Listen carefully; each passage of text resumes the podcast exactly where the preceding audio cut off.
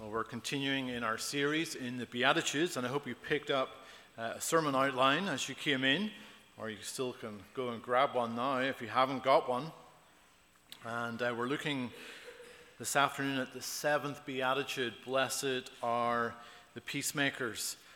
And uh, we see the blessing for that one is that they shall be called sons of God. And how appropriate the day before Christmas to think about peace for true peace comes from the promise, Prince of Peace. Now, I had put down Matthew 5 as our reading, but let us read instead from Ephesians 2 and Romans 12, and you will see both of those readings in your handout. So, Ephesians 2, and Ephesians, this passage is speaking about the vertical peace that we enjoy with God. So, Ephesians chapter 2, verse 13. But now in Christ Jesus, you who, were, who, you who once were far off have been brought near by the blood of Christ. For he himself is our peace, who has, who has made both one and has broken down the middle wall of separation, having abolished in his flesh the enmity, that is, the law of commandments, contained in ordinances, so as to create in himself one new man from the two thus making peace, and that he might reconcile them both to God in one body through the cross, thereby putting to death the enmity. And he came and preached peace to you who were afar off, and to those who were near. For through him we both have access by one Spirit to the Father. And then Romans 12 in this passage speaks about the horizontal peace that we enjoy with each other. Romans 12, 17. Repay no one evil for evil. Have regard for good things in the sight of all men. If it is possible, as much as depends on you, live peaceably with all men. Beloved, do not avenge yourselves, but rather give place to wrath, for it is written, Vengeance is mine, I will repay, says the Lord. Therefore, if your enemy is hungry, feed him. If he is thirsty, give him a drink. For in doing so, you will heap coals of fire on his head. Do not be overcome by evil, but overcome evil with good. Amen. May God bless us the reading of his word. Well, there is a lot of talk about peace these days.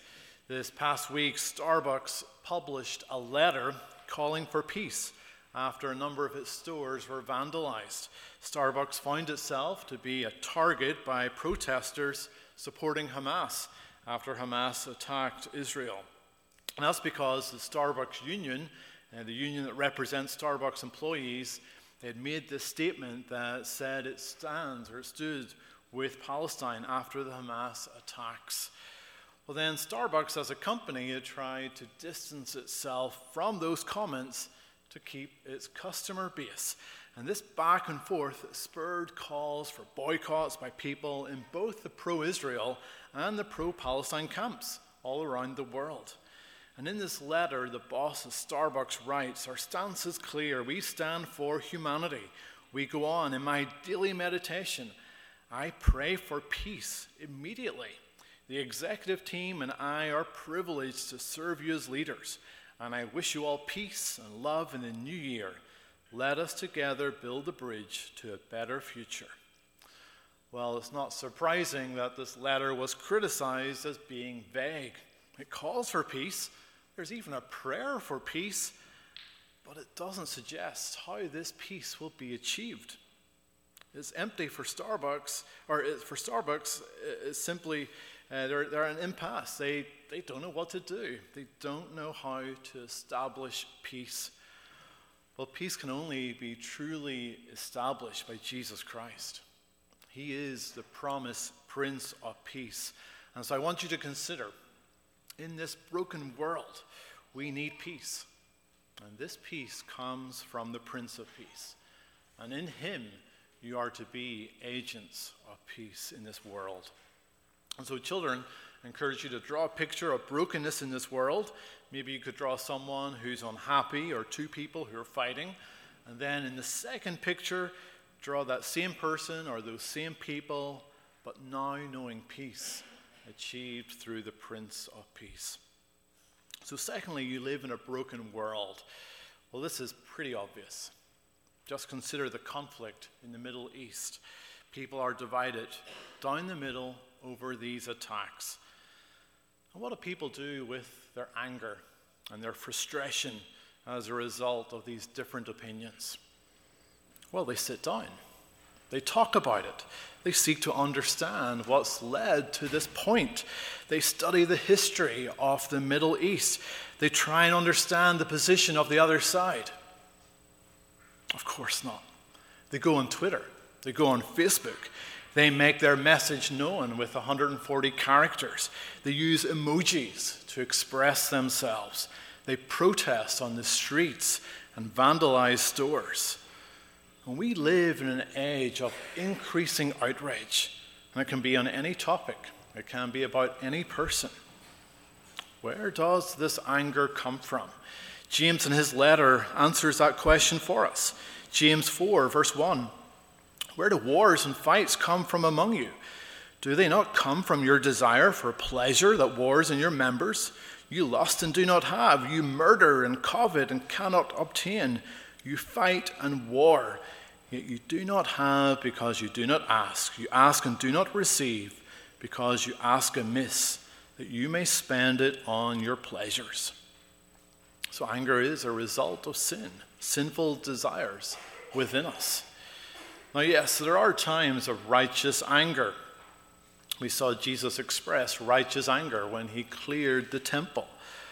But rarely, if ever, is our anger righteous. Instead, often our anger is about ourselves than it is about any righteous cause that we are supporting. This is also made apparent when we consider what issues that we are angry about and what issues that do not bother us. We are inconsistent. And we see this with nations all the time. There are certain issues that governments will respond to. Why? Well, it's in their interest to do so. There's profit to be made. But on the other issues, they just simply turn a blind eye.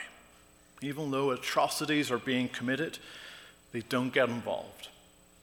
The brokenness of world, this world comes close to home, with it being Christmas tomorrow. There may be people that you're not talking to, people who will not show up at the table because some offense has been taken. And then there are the fights and the arguments that are to come. Christmas is often a time of falling out. People say things they regret. It's a time of disappointment. Children, believe it or not, you will not be 100% happy with all the toys that you will receive. Now, many people deal with this brokenness by simply choosing to be alone. They don't want to be with anyone. Maybe that's how you're dealing with a particular conflict. You're choosing comfort and ease. You seek your own well being more than you seek peace and reconciliation. Or you're quick to ignore disputes you simply brush it all under the carpet so that it's never truly resolved. And it leaves it ready to ignite at any moment. It leaves you nervous that it will explode at any time. Well, the brokenness of this world and our daily relationships is very real. And so, secondly, you need peace. This world needs peace. All this talk on conflict and brokenness is surprising when you consider there has never been as much talk about establishing peace in our world as there is today. The United Nations was set up to promote peace in this world. The UN peacekeeping force operates across the world and it seeks to control flashpoints, whether that's in Cyprus between the Turks and the Cypriots, or in Kashmir between the Indians and the Pakistanis, in Lebanon between the Lebanese and the Israelis. And these are all long term operations, and then there are the hundreds of short term missions and humanitarian relief operations, all to establish peace. We have various charities, again, trying to promote peace. Amnesty International is one. Every year, a Nobel Peace Prize is given to the person or to the group who has encouraged peace in some way. People can go to university and study peace and reconciliation studies. But even with all of that, our understanding, or the world's understanding of peace, is very limited. Uh, as Rich mentioned this morning, when we think of peace, we think of the absence of war, the end of conflict. But peace that's described in this beatitude is much greater than that. Instead, peace is from the Hebrew word shalom, as we heard. It's more than the absence of war, it is the presence of peace, harmony, wholeness, flourishing. Consider probably one of the worst peace agreements that was ever signed the Treaty of Versailles. The peace agreement that Britain and America and France made Germany sign at the end of World War I. A war where over 7 million people were killed, another 7 million were injured seriously, and the demand in that peace treaty was for Germany to pay, to pay for all the losses inflicted in that war. But the result of that peace treaty was not one of flourishing. It did not lead to harmony. Instead, it destroyed Germany and it led to the formation of the Nazi Party, which took control of the German government. It led to an even greater war, the Second World War, with an even greater loss of life. This world desperately needs peace, but yet the peace that is established is often weak and superficial at best. We can read of this in the Old Testament. There were prophets who said, Peace, peace, when there is no peace. These prophets, they promised peace, and yet the peace that they offered wasn't true or it didn't last. It was only momentary. The world needs peace. Now, coming from Northern Ireland, I constantly heard about the need for peace growing up. There was the peace process and the Good Friday Agreement that brought an end to the Troubles in 1998. The way peace was achieved was an amnesty all those in prison for terrorist offenses, including murder, were released. Tons of money was pumped into the country from foreign investment. It was to give us a new ambition, that of materialism. Is there lasting peace? Well, the bombing and killing have stopped for the most part, and that's, we're very thankful for that. And yet, there continues to be much distrust. Politically, there is an impasse. And so the local government is not willing to meet together. And even how the conflict is remembered, that continues to be a flashpoint. Recently, the British government gave full immunity to all those in the armed forces who were involved in the conflict. But this has upset the families of the victims of the Troubles who want the armed forces to take responsibility for their actions. And so the Irish government is now taking this to the European Court of Human Rights. And so, do you see how difficult it is to establish peace? Our own society here in the US is becoming increasingly polarized. There is much distrust. There are many divisions along a variety of lines. We desperately need peace for this country to flourish. During World War I, there are accounts of a truce that was unofficially called for on Christmas Day. The soldiers in the trenches, they put down their weapons, they met with the enemy to exchange Christmas greetings, to pass out souvenirs, to sing carols together, to even play a game of soccer. It's such a beautiful account, and yet it's also tragic. The best that man could do in the horrors of that war was a single day of ceasefire. Well, this world, it needs a true and lasting peace and that is what we also need. Well, thirdly, peace begins with you and Christ. One writer puts it well when he said, We are not at peace with others because we are not at peace with ourselves. And we are not at peace with ourselves because we are not at peace with God. Very simply, we need peace with God before we can demonstrate peace with others. So, although this beatitude is often quoted by world leaders in their role in establishing peace, they miss the very origin of what Jesus is implying here. The origin of this peace is in Him. The Beatitudes, they are about kingdom values. To show peace to this world, You therefore have to know peace with God first. This is the peace that Jesus established between God and man. This is the peace for why he came to earth. That's why, what we notice from our reading from Ephesians. Christ came to remove the separation that exists between us and God. He dealt with our sin. And so, in doing so, he reconciles us to God. Jesus Christ came into the world to achieve peace between God and man. That's why the incarnation is so significant. That's why we celebrate Christmas. You and I, we need a Savior. We cannot achieve peace by ourselves. We've already considered man's attempts at peace, they are imperfect. But Jesus offers us a peace deal that is perfect, one that will not break. In him there is justice. He deals with the cost of the war between us and God. He pays the reparations to restore our relationship with Him. And this was accomplished by His shedding of His blood on the cross. Duguid makes this interesting comment unlike the creation of the world or the universe, which was in comparison a relatively simple affair, a mere matter of speaking a few powerful words achieving our peace required a much more costly involvement on God's part. And so it's through Christ's redemptive work on the cross that we know peace with God. Well, peace with God results in you being a son of God. Peace is more than the end of conflict, as we've considered. Instead, it's a flourishing, it's a blessing. And this beatitude puts that blessing very clearly. You shall be called sons of God. Now, some translations translate this beatitude as you shall be called children of God. But the reason that it's sons is because in those days it was the sons who received the inheritance. And as a result, in the ancient cultures, it was the responsibility, especially that of the eldest son, to establish peace within the family. He had to work out peace when a disagreement occurred. He had to intervene. He had to ensure that his family flourished.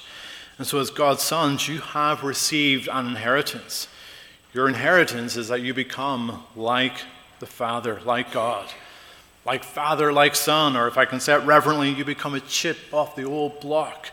God is a God of peace, and so your responsibility as His sons is also to become peacemakers. The identity of a peacemaker is one that's often not appreciated. And sadly, that's especially true in the church. We want to be bold Christians standing firmly for the truth. No one will get in our way. While a peacemaker is seen as someone who is weak, who's willing to bend, who's willing to compromise. But that can't be right. If we are receiving this inheritance from God, and God is not weak, He does not bend, he does not compromise, and yet he establishes peace. It's the devil that loves to destroy and see people fall out with one another. It's God who loves reconciliation. And so peace cannot be a peace that is established as a result of compromise. That's not peace. That is not of God. Peace is not brushing things under the carpet, it's not ignoring wickedness, it's not putting your heads in the sand pretending that nothing is going on. No, peace comes from God. And so you, as sons of God, are to be agents of peace. You are to encourage the flourishing in where God has placed you. You are to be the one who's willing to bear the cost so peace is established. For God to establish peace, it cost him the life of Jesus Christ. And likewise, you have to be willing to bear cost to encourage peace. Too often the phrase is no justice, no peace. But Jesus said in Matthew 5, You have heard that it was said, an eye for an eye and a tooth for a tooth. But I tell you not to resist an evil person. For whoever slaps you on your right cheek, turn the other to him also. In Northern Ireland, one of the most powerful peace campaigners was that of Gordon Wilson. Gordon Wilson lost his 20 year old daughter Marie, who died by his side during the 1987 Enniskillen bombing by the IRA, which killed this girl and 10 other people. And in an interview with the BBC, Wilson described with anguish his last conversation with his daughter and his feelings toward her killers. And he said, She held my hand tightly and gripped me as harsh as she could. She said, Daddy, I love you very much. And those were her exact words to me. Those were the last words I ever heard her say. But I bear no ill will, I bear no grudge. Dirty sort of talk is not going to bring her back to life. She was a great wee lassie. She loved her profession as a nurse. She was a pet. She's dead. She's in heaven, and we shall meet again. I will pray for these men tonight and every night. And this bombing was described as a turning point in the Troubles because the attack shook the IRA to its core. And pivotal to the change in attitude toward this sort of attack was Gordon Wilson's reaction to his daughter's death. He begged that no one take revenge for Marie's death and pleaded with the loyalist paramilitaries not to do so. The conflict in Northern Ireland was a continual tit for tat, and so it took someone like Gordon Wilson who was willing to speak these brave, these surprising words. No wonder one journalist said of Gordon Wilson that he was the nearest he would ever get to being in the presence of a saint. Wilson certainly was an agent for peace in God's hands. This journalist had met a saint in the truest sense of the word. Now, forgiveness does not negate justice, but justice is not in our hands, as we noticed in our reading from Romans. We are to seek justice, but justice is in the hands of civil authorities, not personal revenge. And ultimate justice is found in God Himself. He establishes that. Your concern as a peacemaker is that of establishing peace. And at times, that will be very costly.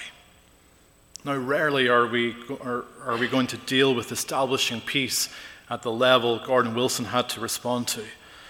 Often for us, it's simply not being valued, it's being taken for granted, it's not receiving credit that we feel is due to us. Too often we value ourselves too highly, we're overly sensitive, we lack humility, and we are unwilling to seek peace. You are to seek reconciliation rather than proving that you are right. Clearly, this is a hard thing, but it is in Christ that you can do this. When you consider the cost that He bore, He can make it possible for you to bear whatever cost is involved. And so, fifthly, in Christ, you're to bring this peace to others. The most obvious way we bring peace is that of evangelism. Evangelism must be a priority for every believer. It's not left to a few, but to each one of you. You are responsible in the relationships that God gives you to share the peace of God with them. Think of those that you can reach out to. We just worked through a book on evangelism in our Sunday school class. And one of the big takeaways is the effort involved in our relationships. That is how evangelism works. Too often we simply want to dump on people and then run and then say, well, it's in God's hands. But rarely is that how it works. It's not how God worked in my life, and it's not how God worked in your lives. And so bring peace by speaking the gospel into the various relationships that you have. The other area where you are to bring peace into is to the church. This should go without saying, but sadly, it needs to be said. Churches are easily divided. Even though we as believers are peacemakers, we often desire our personal privileges rather than desiring peace. That's why Paul says in Romans 12, you are to live peaceably with all men. Too often we excuse ourselves. We say, I'm just the kind of person who says it as it is. I can't help it. No, as sons of God, your speech should be seasoned with peace. You don't inflame a situation, you don't gossip, you don't get angry. Breakdown of relationships can happen in any church. Just consider the church in Philippi, a church that Paul had many good things to say about in his letter. And yet, in this church, you had these two women, Euodia and Syntyche, who were in a public disagreement. And these weren't two immature believers.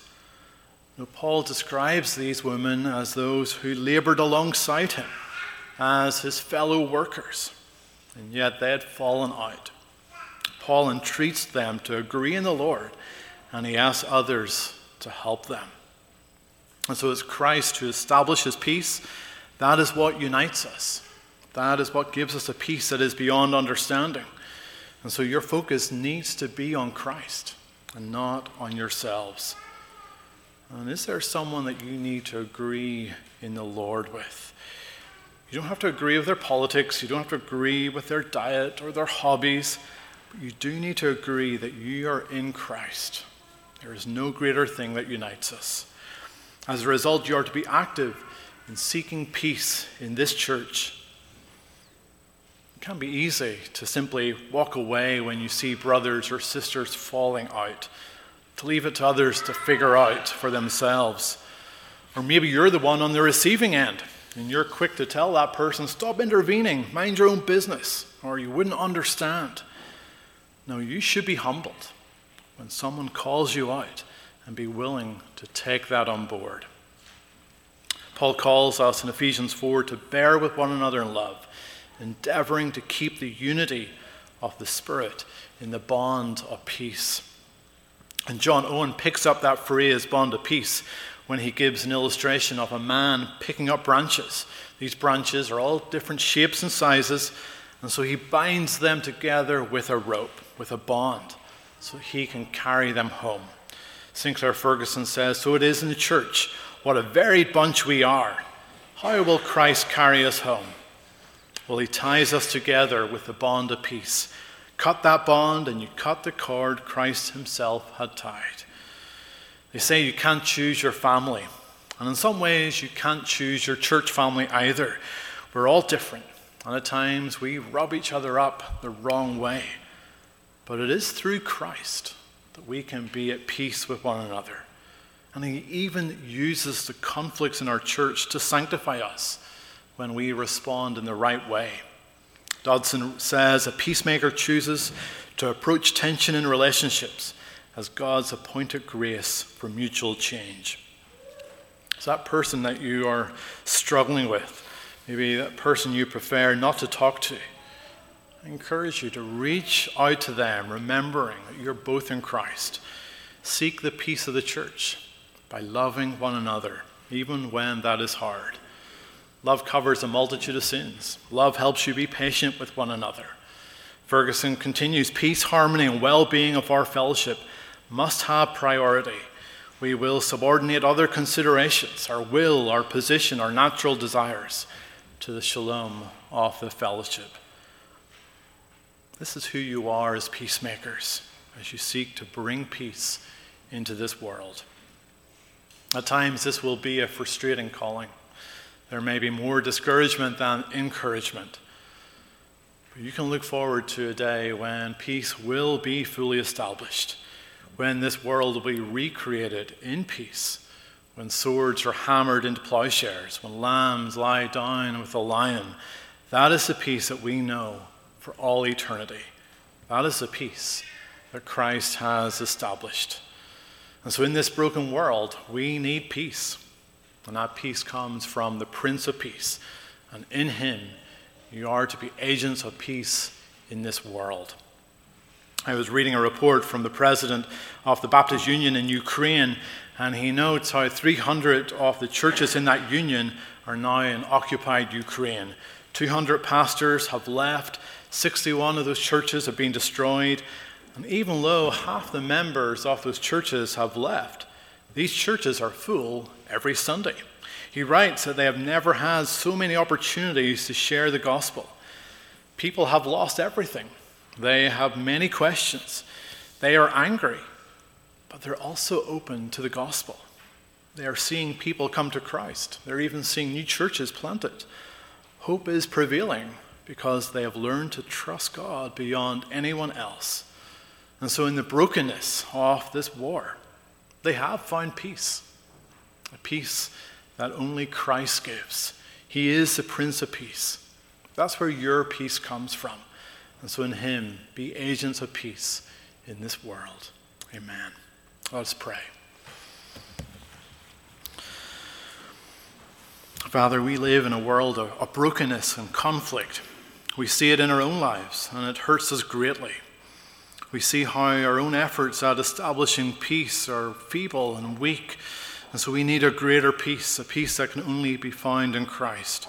And so we thank you for Jesus Christ, the Prince of Peace. In him there is reconciliation between God and man. We thank you that in him there is flourishing and blessing, so evident in that we are called sons of God. We thank you that in knowing peace, that we can have peace with one another. And so, Lord, help us to be agents of peace, that we would be faithful in reaching out with the gospel of peace to those around us, that we would seek the unity of the church, this church here, even willing to sacrifice to do so. And so, Lord, we ask for your strength to enable us to do this. And that in times of frustration, we pray for the peace that is beyond understanding that comes from you. We ask this in Jesus' name. Amen. Well, please turn in your psalm books to Psalm 122b. Psalm 122b, this psalm is a prayer for peace within the church. And so as you sing this psalm, let that be your prayer for the church here in Bloomington, that we would even be willing to sacrifice our own selves to promote peace in this church. Let's stand and sing Psalm 122b.